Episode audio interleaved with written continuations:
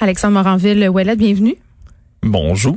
Écoute, euh, la situation quand même euh, qui semble se stabilisé. Hein. On teste davantage et le nombre de cas reste stable malgré un nombre de décès quand même euh, toujours important. On a le, même discours un peu chaque jour. Chaque décès en est un déplorable, mais 65 euh, aujourd'hui. 65 nouveaux décès, portant le total à 3865. Euh, 4000, 46 141 cas maintenant, une augmentation de 646. Donc on reste en bas de la barre des 1000 pour les cas, en bas de la barre des 100 pour les décès. Ça reste beaucoup, mais euh, ça se stabilise. On voit là vis-à-vis les dernières semaines Hospitalisation, il y en a 25 de moins qu'hier, 1479. Euh, 5 personnes qui ont quitté également les soins intensifs. 171 personnes y sont toujours. Puis on le rappelle, 13 819 personnes qui sont guéries quand même sur ce total-là de 46 141 cas. C'est ça qui est intéressant de regarder la diminution euh, des nombres euh, de personnes hospitalisées, du nombre de personnes aussi qui sortent des soins intensifs. J'ai trouvé ça intéressant, euh, même sympathique, le fait que Madame Guilbeault porte un masque aujourd'hui, euh, en tant que ministre la sécurité publique portait un masque qui était fabriqué par des détenus du centre pour femmes de détention de Laval. J'ai trouvé que c'était un très beau clin d'œil euh, de sa part parce qu'on le sait, les détenus sont souvent un peu euh, mis à mal. Euh, puis je comprends en même temps les gens qui n'ont pas tant de sympathie pour des personnes qui ont commis des crimes, mais puisqu'on croit à la réhabilitation, je pense que ça peut être quand même, je sais pas. J'ai trouvé que c'était un excellent, une excellente idée, un beau clin d'œil. Ça rendait ça sympathique. Par contre, je te dirais Alexandre, que concernant son petit laïus sur la culture, là, je te voyais, euh, je, je l'ai un peu en euh, travers de la gorge. Moi, quand j'entends euh, des gens au gouvernement remercier le milieu culturel québécois qui se serre les dents depuis des années, qui salue la résilience du milieu culturel québécois. Puis, tu sais, quand on parle d'artistes, il y a vraiment deux catégories d'artistes au Québec. Là. Il y a ceux qu'on voit, qui sont populaires, qu'on entend, qui font de l'argent, et la grande majorité des artistes, on ne les voit pas. Ils sont pauvres, ils en arrachent, ils ont trois, quatre jobs pour arriver. Les artistes, ils sont résilients depuis toujours. Ils se serrent les dents depuis toujours. Ils écopent depuis toujours le milieu de la culture qui est sous-financé. Et ça me fait un peu rire parce qu'en période de pandémie, en ce moment, Alexandre, ce qui est assez ironique, c'est qu'ironiquement, on n'a jamais autant consommé de culture, on n'en a jamais autant eu besoin, que ce soit les séries, euh, la musique, les films, les livres, et on voudrait que tout ça soit gratuit. Et ça me met hors de moi quand j'entends des gens dire aux artistes qui doivent se renouveler, se renouveler là c'est ne pas être payé. C'est ça que ça veut dire. C'est être moins payé. Et j'ai vu beaucoup d'artistes faire des sorties sur les médias sociaux pour dénoncer ça, tu sais, pour dire, écoutez, vous nous demandez de vous renouveler, de nous renouveler, mais vous nous demandez ça depuis des années. Je pense qu'on peut aller entendre justement la ministre de la Culture, Nathalie Roy. Allons immédiatement à Nathalie Roy, ministre de la Culture, avec cette annonce qui est faite aujourd'hui. Les services de prêt de livres et de documents seront les seuls services de nouveau disponibles. L'accès au rayon demeurera interdit, sauf pour le personnel autorisé, et ce jusqu'à nouvel ordre. Les visiteurs ne pourront circuler que dans la zone des comptoirs de service. La CNESST a élaboré des guides avec les musées et les bibliothèques, avec la participation naturellement des patrons et des syndicats de ces institutions pour assurer une réouverture sécuritaire pour tous les citoyens et naturellement tout le personnel en place.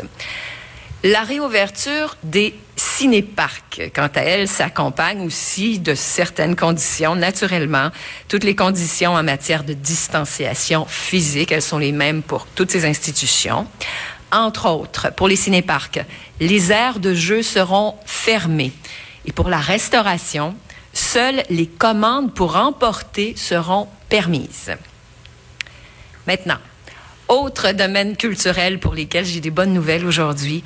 Je vous annonce également que la santé publique a émis des avis favorables quant à la reprise des activités pour les studios d'enregistrement et pour la captation de spectacles en salle sans public et ce, à compter du 1er juin prochain. Toutefois, la santé publique a émis des avis comportant des conditions bien précises pour reprendre ces activités. Ceux qui s'engageront dans de telles activités devront, entre autres, s'assurer qu'il y a une distance d'au moins deux mètres entre les personnes sur scène ou et en studio et que l'équipe technique soit réduite à un maximum de cinq personnes. Je sais que d'autres euh, secteurs du milieu culturel sont impatients de redémarrer leurs activités. Je vous entends. Nous attendons le feu vert, naturellement, des autorités et les guides, entre autres, pour les arts de la scène, les salles de spectacle et les cinémas, de même que pour les tournages en télévision et au cinéma, les fameuses dramatiques, entre autres. Alors, je remercie le milieu culturel pour sa collaboration à l'élaboration euh, des guides euh, qui sont maintenant disponibles et le public aussi pour sa compréhension. En terminant, permettez-moi de saluer et de remercier à nouveau les artistes pour toutes les initiatives qu'ils ont déployées pendant le confinement pour rendre la culture accessible. Bon, on a un petit problème de son. On peut entendre Nathalie Roy qui a quand même fait des annonces qui vont réjouir plusieurs personnes. Alexandre, notamment la réouverture euh, des bibliothèques, des musées, des cinéparcs hein, pour les trois qui restent quand même. Ouais, mais il y a plusieurs euh, plusieurs conditions évidemment là, qui sont attachées à toutes ces réouvertures. Mais tu l'as dit, euh, les, les, services entre autres de prêt de livres et de documents, les musées également, cinéparcs entre autres choses qui doivent doivent ouvrir, mais sans les heures de jeu, la restauration c'est seulement le pour remporter. Donc, on comprend à la voiture. Là, on consomme pas sur place au casse-croûte euh, du cinéparc. Même chose aussi pour les studios d'enregistrement, puis les captations de spectacles en salle sans public, bien évidemment. Tout ça va pouvoir reprendre à partir du 1er juin. On ajoute quand même que ça va être maximum cinq personnes qui vont avoir le droit d'être dans l'équipe technique et que toutes les personnes qui se produisent sur scène doivent avoir un 2 mètres de distance entre elles.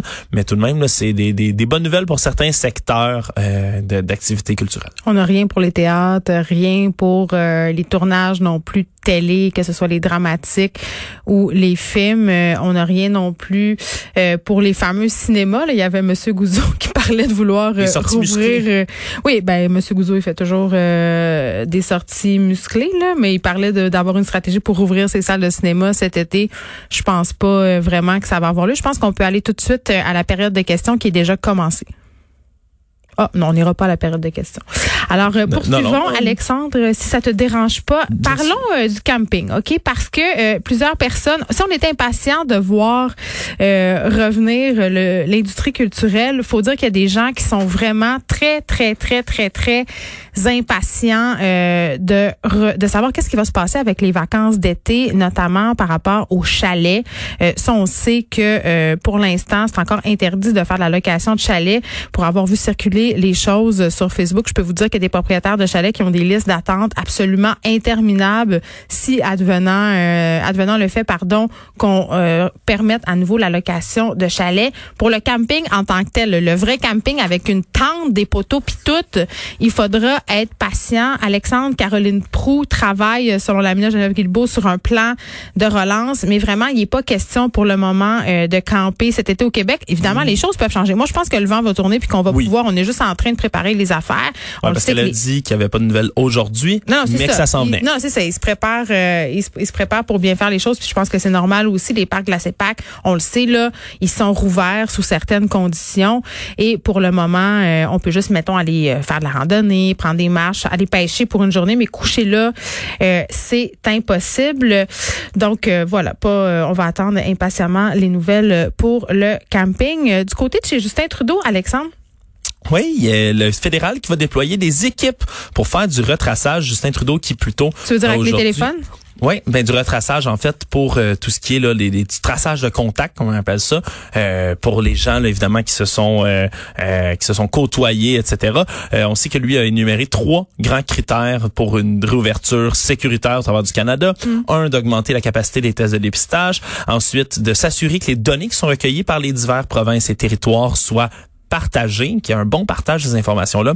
Et ensuite, l'accélération de la capacité de traçage de contact qui euh, va se faire là, c'est 3000 il y a des employés qui vont pouvoir faire 3600 appels par jour et Statistique Canada qui ont déployé la, la petite armée de Statistique Canada, je l'ai comme ça, 1700 mm. agents disponibles pour faire jusqu'à 20 000 appels par jour. Tout ça pour, évidemment, on, on comprend, je le résume simplement, euh, vous testez positif, vous avez des symptômes, etc. Mais on va tenter de retracer avec vous qui vous avez vu, où vous êtes allé, quand, comment, pourquoi, pour évidemment être capable de prendre des gens puis les mettre en quarantaine préventive. Donc, c'est des effectifs comme ça qui sont, euh, qui, sont mis à disposition des provinces par le fédéral. Alors, cette fois-ci, c'est la bonne. On va aux questions. Donc, vous n'avez pas de besoin actuellement. Mais c'est-à-dire, si vous Vas-y, vas-y. Dans les faits, on arrive actuellement à faire le travail. Là, quand on parle des 14 000 tests de dépistage, ce n'est pas au niveau des enquêtes et des cas euh, que, dont on parle, mais c'est clair qu'il faut prévoir aussi euh, l'été. Il faut prévoir euh, la fatigue des gens, les, parce que là, actuellement, des gens travaillent. Il faut prévoir la prochaine vague potentiellement. Donc, c'est clair, on va intégrer euh, toute ressource euh, fédérale qui pourrait être utile euh, à l'intérieur de nos calendriers, parce que dans les faits, actuellement aussi, il faut que les gens puissent se reposer un peu plus que ce qui se repose jusqu'à maintenant. Donc, je pense que c'est très bien reçu du Québec, mais juste pour vous dire qu'actuellement, on n'avait pas de problème encore d'enquête. On se donne des plans. Toutes les équipes de santé publique doivent presque doubler leur capacité actuelle pour les vacances, pour permettre d'aller plus loin. Et puis, euh, on sait pas. Bon, ben là, écoute, euh, le son est pas assez bon. Euh, bon, c'est ça. Donc, je veux juste revenir parce que tu parles des tests, Alexandre. Quand même, je pense que c'est important de souligner tantôt que Geneviève Guilbeault a tenu à revenir sur la capacité de testage. On se rappelle là qu'on a un objectif de tester de 14 000 tests 14 000 personnes par jour. Oui, c'est ça. Là, on est rendu à environ 12 600 tests. Donc, on s'approche de cet objectif-là. On n'est pas encore tout à fait rendu là, mais proportionnellement au Québec, on est la province qui teste le plus au Canada et proportionnellement dans le monde, un des pays qui testent le plus. Oui, et c'est là que c'est encourageant parce que oui, on a 646 nouveaux cas aujourd'hui, mais euh, l'augmentation, c'est ça. Il n'y a pas plus de cas qui sont rapportés de jour en jour, alors qu'on teste de plus en plus. C'est un, c'est un excellent signe. il y a une volonté euh, au fédéral, au provincial. Je pense que la stratégie, quand on commence à déconfiner tout ça, tous les pays qui ont déconfiné, qui sont allés de l'avant avec tout ça, ils ont une stratégie de test en conséquence. Oui, puis là, on prend l'exemple, je pense que tout le monde essaie de d'imiter un peu la Corée du Sud, qui ont été les champions absolus du testage massif, surtout quand on sait qu'ils ont une très grande population. c'est tellement d'autres mentalités. c'est ça aussi. là. ça, c'est intéressant ce que tu dis, parce qu'on a tendance beaucoup à se comparer avec les autres, à dire euh, là-bas ça se passe mal ou là-bas ça se passe mieux que chez nous. Il y a toujours mieux, il y a toujours pire. Là, je pense quand on se compare. Euh, sauf que je parlais à un expert l'autre fois puis il me disait il faut comparer des choses qui sont comparables. Il faut tenir compte justement des cultures des différents pays, de la situation euh, géographique de ces pays-là, proximité avec les frontières. Est-ce que c'est une île? Est-ce qu'ils sont autarciques? Je veux dire, il y a toutes sortes de phénomènes qu'on doit tenir compte. Donc évidemment, est-ce que je suis vraiment surprise quand tu me dis qu'en Corée du Sud, ils sont exemplaires? Mais la réponse est non. Non, non, c'est sûr, c'est sûr. Mais je pense que c'est justement quand on compare, oui, il y a des, il y a des critères, si on veut, des variables plutôt qui sont différentes d'un pays à l'autre, d'un État à un autre, bien sûr. Mais Parce que ça peut, être décourageant, tu sais, ouais, de se comparer. on peut s'inspirer, entre autres, c'est le concept vraiment vite. Eux autres, ils faisaient du test euh, à, du drive-thru en testant en voiture, puis te textait ton résultat de test. Mais ça va vite, c'est ça. On est loin des quatre jours euh, qu'on a vu euh, ici. On approche, on approche. Donc, euh, toujours du côté de chez Justin Trudeau, Alexandre? Oui, aussi, il a, voulu, là, il s'est fait poser des questions par rapport à l'idée d'utiliser une application mobile pour retracer les personnes qui auraient été en contact avec d'autres. On sait qu'il y a des grandes entreprises dans les GAFA, entre autres. Hein, on pense à Google, on pense à Apple, qui pensent trouver un, créer une application qui va être utile pour tout ça.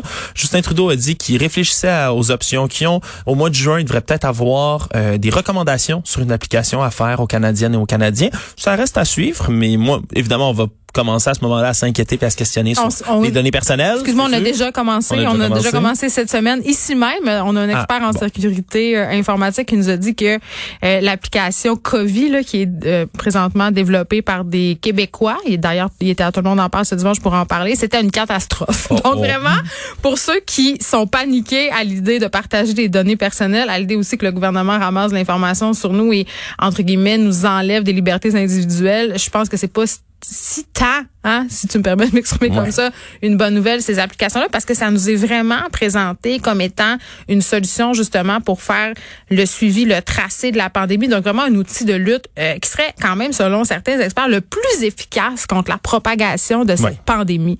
Mais il y a vraiment des gens qui sont contre. Puis moi, pour vrai, je je sais pas trop où me situer. Jamais rien de, parfait, hein, c'est certain. Là, oh, tout dépendamment des données. Mais tellement philosophe. Ben oui, ben oui, c'est certain, c'est certain. Sinon, une autre grosse nouvelle qui est tombée un peu plus tôt aujourd'hui. ça s'est passé pendant les euh, euh, les différentes commissions parlementaires virtuelles. Aujourd'hui, la mm. ministre de la Santé, Danielle Mécan, qui a parlé de la boîte de courriel On vous écoute, une boîte qui a été lancée samedi dernier pour recueillir les confidences des travailleurs de la santé, euh, évidemment sous le couvert de l'anonymat. Ils sont à bout qui ont bien des choses à dire. Ouais, ben depuis samedi dernier, c'est 1791 messages qui ont été reçus déjà dans cette boîte courriel là. Puis on sait que l'omerta dans la fonction publique, là, on parle des travailleurs de la santé, mais c'est aussi le cas euh, pour les travailleurs de la DPJ, les professeurs. C'est quand même une culture qui est assez présente, la culture du silence. On a peur un peu des répercussions, puis c'est normal là, si on dit quelque chose.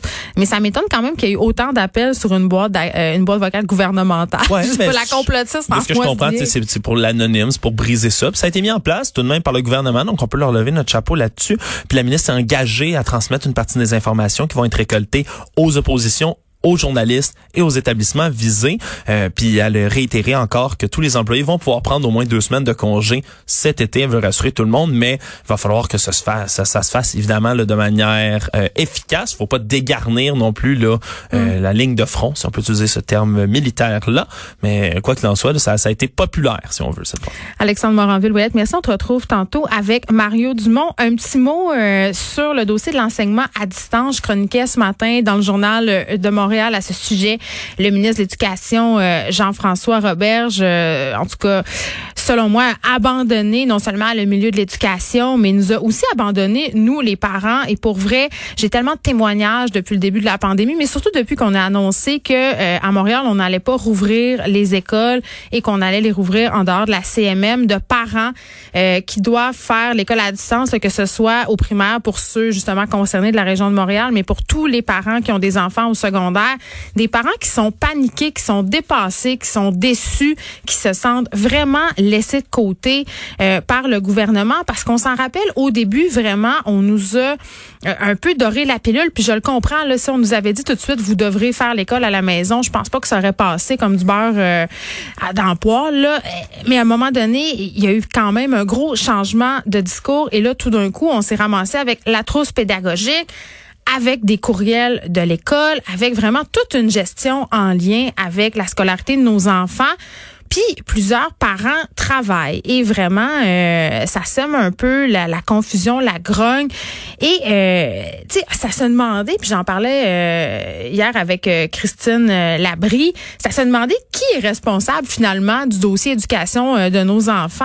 Légalement là, c'est l'école qui est responsable, mais vraiment ce qu'on voit c'est que certains établissements qui n'ont tout simplement pas la capacité de l'assurer ce suivi-là, de l'assurer pleinement, même que dans la même école, parfois, il y a des enfants qui ont même pas le même traitement. Il y a des enfants de la même famille qui n'ont pas vraiment le même suivi. Vous allez avoir, par exemple, un élève en deuxième année qui a des contacts réguliers avec son professeur, l'autre qui en a pas du tout.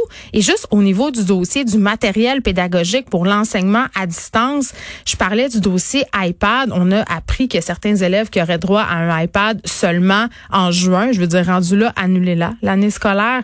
Mais tu je me je faisais allusion dans ma chronique à la loi sur l'instruction publique. C'est clair, tous les Québécois doivent fréquenter l'école. Est-ce que ça explique en partie pourquoi on tient tant au gouvernement à passer en mode plein régime? On est passé des vacances au mode plein, euh, plein régime. On demande aux enseignants d'être en pleine tâche. Est-ce que c'est aussi parce qu'on veut justifier le salaire des enseignants? Parce que ça aussi, c'était controversé, beaucoup de chialage autour du salaire euh, des enseignants, plusieurs citoyens qui avaient l'impression qu'on les payait à rien faire. Donc, est-ce qu'on veut tenter d'éviter ça? Et vraiment, quand on a questionné Jean-François Roberge sur le dossier des tablettes, euh, M. Roberge est toujours bon pour dire que les choses sont inacceptables, que ça n'a pas de bon sens, euh, qu'il est surpris. Mais qu'est-ce qu'il fait? On sait pas. On sait pas. Puis quand je l'entends dire des choses comme aucun enfant n'a été oublié pendant la pandémie, là, excusez-moi la gang, là, mais ne pas avoir accès à son matériel pédagogique, un matériel qui est essentiel si on veut suivre justement cet enseignement en ligne auquel les enfants ont droit selon la loi quand on n'a pas accès à ce matériel-là à cause des ratés du système, à cause des problèmes de livraison, à cause des problèmes de commande, notamment dans la CSDM, c'est un méchant cafouillage. Là. Ben, pour moi, c'est pas mal ça, la définition de l'oubli. Puis, parlant de tablettes, je me disais, moi, j'en ai des tablettes, je suis chanceuse, là, j'en avais déjà avant, mais je connais une gang de parents qui sont allés s'en acheter, qui ont acheté des ordinateurs, qui se sont arrangés, en ont acheté des usagers. Donc, on générait des dépenses. Puis vraiment, là, c'est une question un peu subsidiaire, vous allez me dire, mais on va-tu avoir droit à un crédit d'impôt à la fin de l'année? Puis vraiment, je pose la question parce que si l'éducation est un droit au Québec, ben les dépenses encourues pour que mes enfants y accèdent à cette éducation, ben ces dépenses-là, logiquement, elles devraient être déductibles. Puis là, on n'a pas parlé de tout le côté logistique de faire l'école à la maison à ses enfants Trois enfants, trois niveaux différents, un travail, des rencontres pédagogiques qui ont lieu à la même heure. Il y a des parents qui peuvent pas faire le suivi. Moi, je ne peux pas le faire, le suivi. Je vais être super honnête avec vous. Là, ma fille de 13 ans, elle s'arrange avec ses troubles. C'est un moyen temps parce que sa sœur plus jeune, plus de difficultés à l'école, je dois l'accompagner plus. Puis je, je me sens pas outillée non plus pour aider mes enfants dans toutes les matières. Puis je le répète, dans trois niveaux différents. Puis vraiment, là, je pose la question.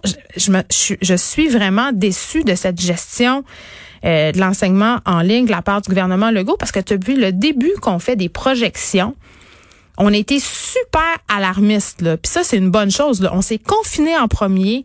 On a fermé on, parce qu'on avait des scénarios. Comment ça se fait qu'on n'avait pas de scénario de contingence pour l'école? On avait toutes les données en main pour prévoir ce qui s'en venait. Vraiment, j'ai de la misère à ne pas parler ici d'improvisation. De 13 à 15, les effrontés.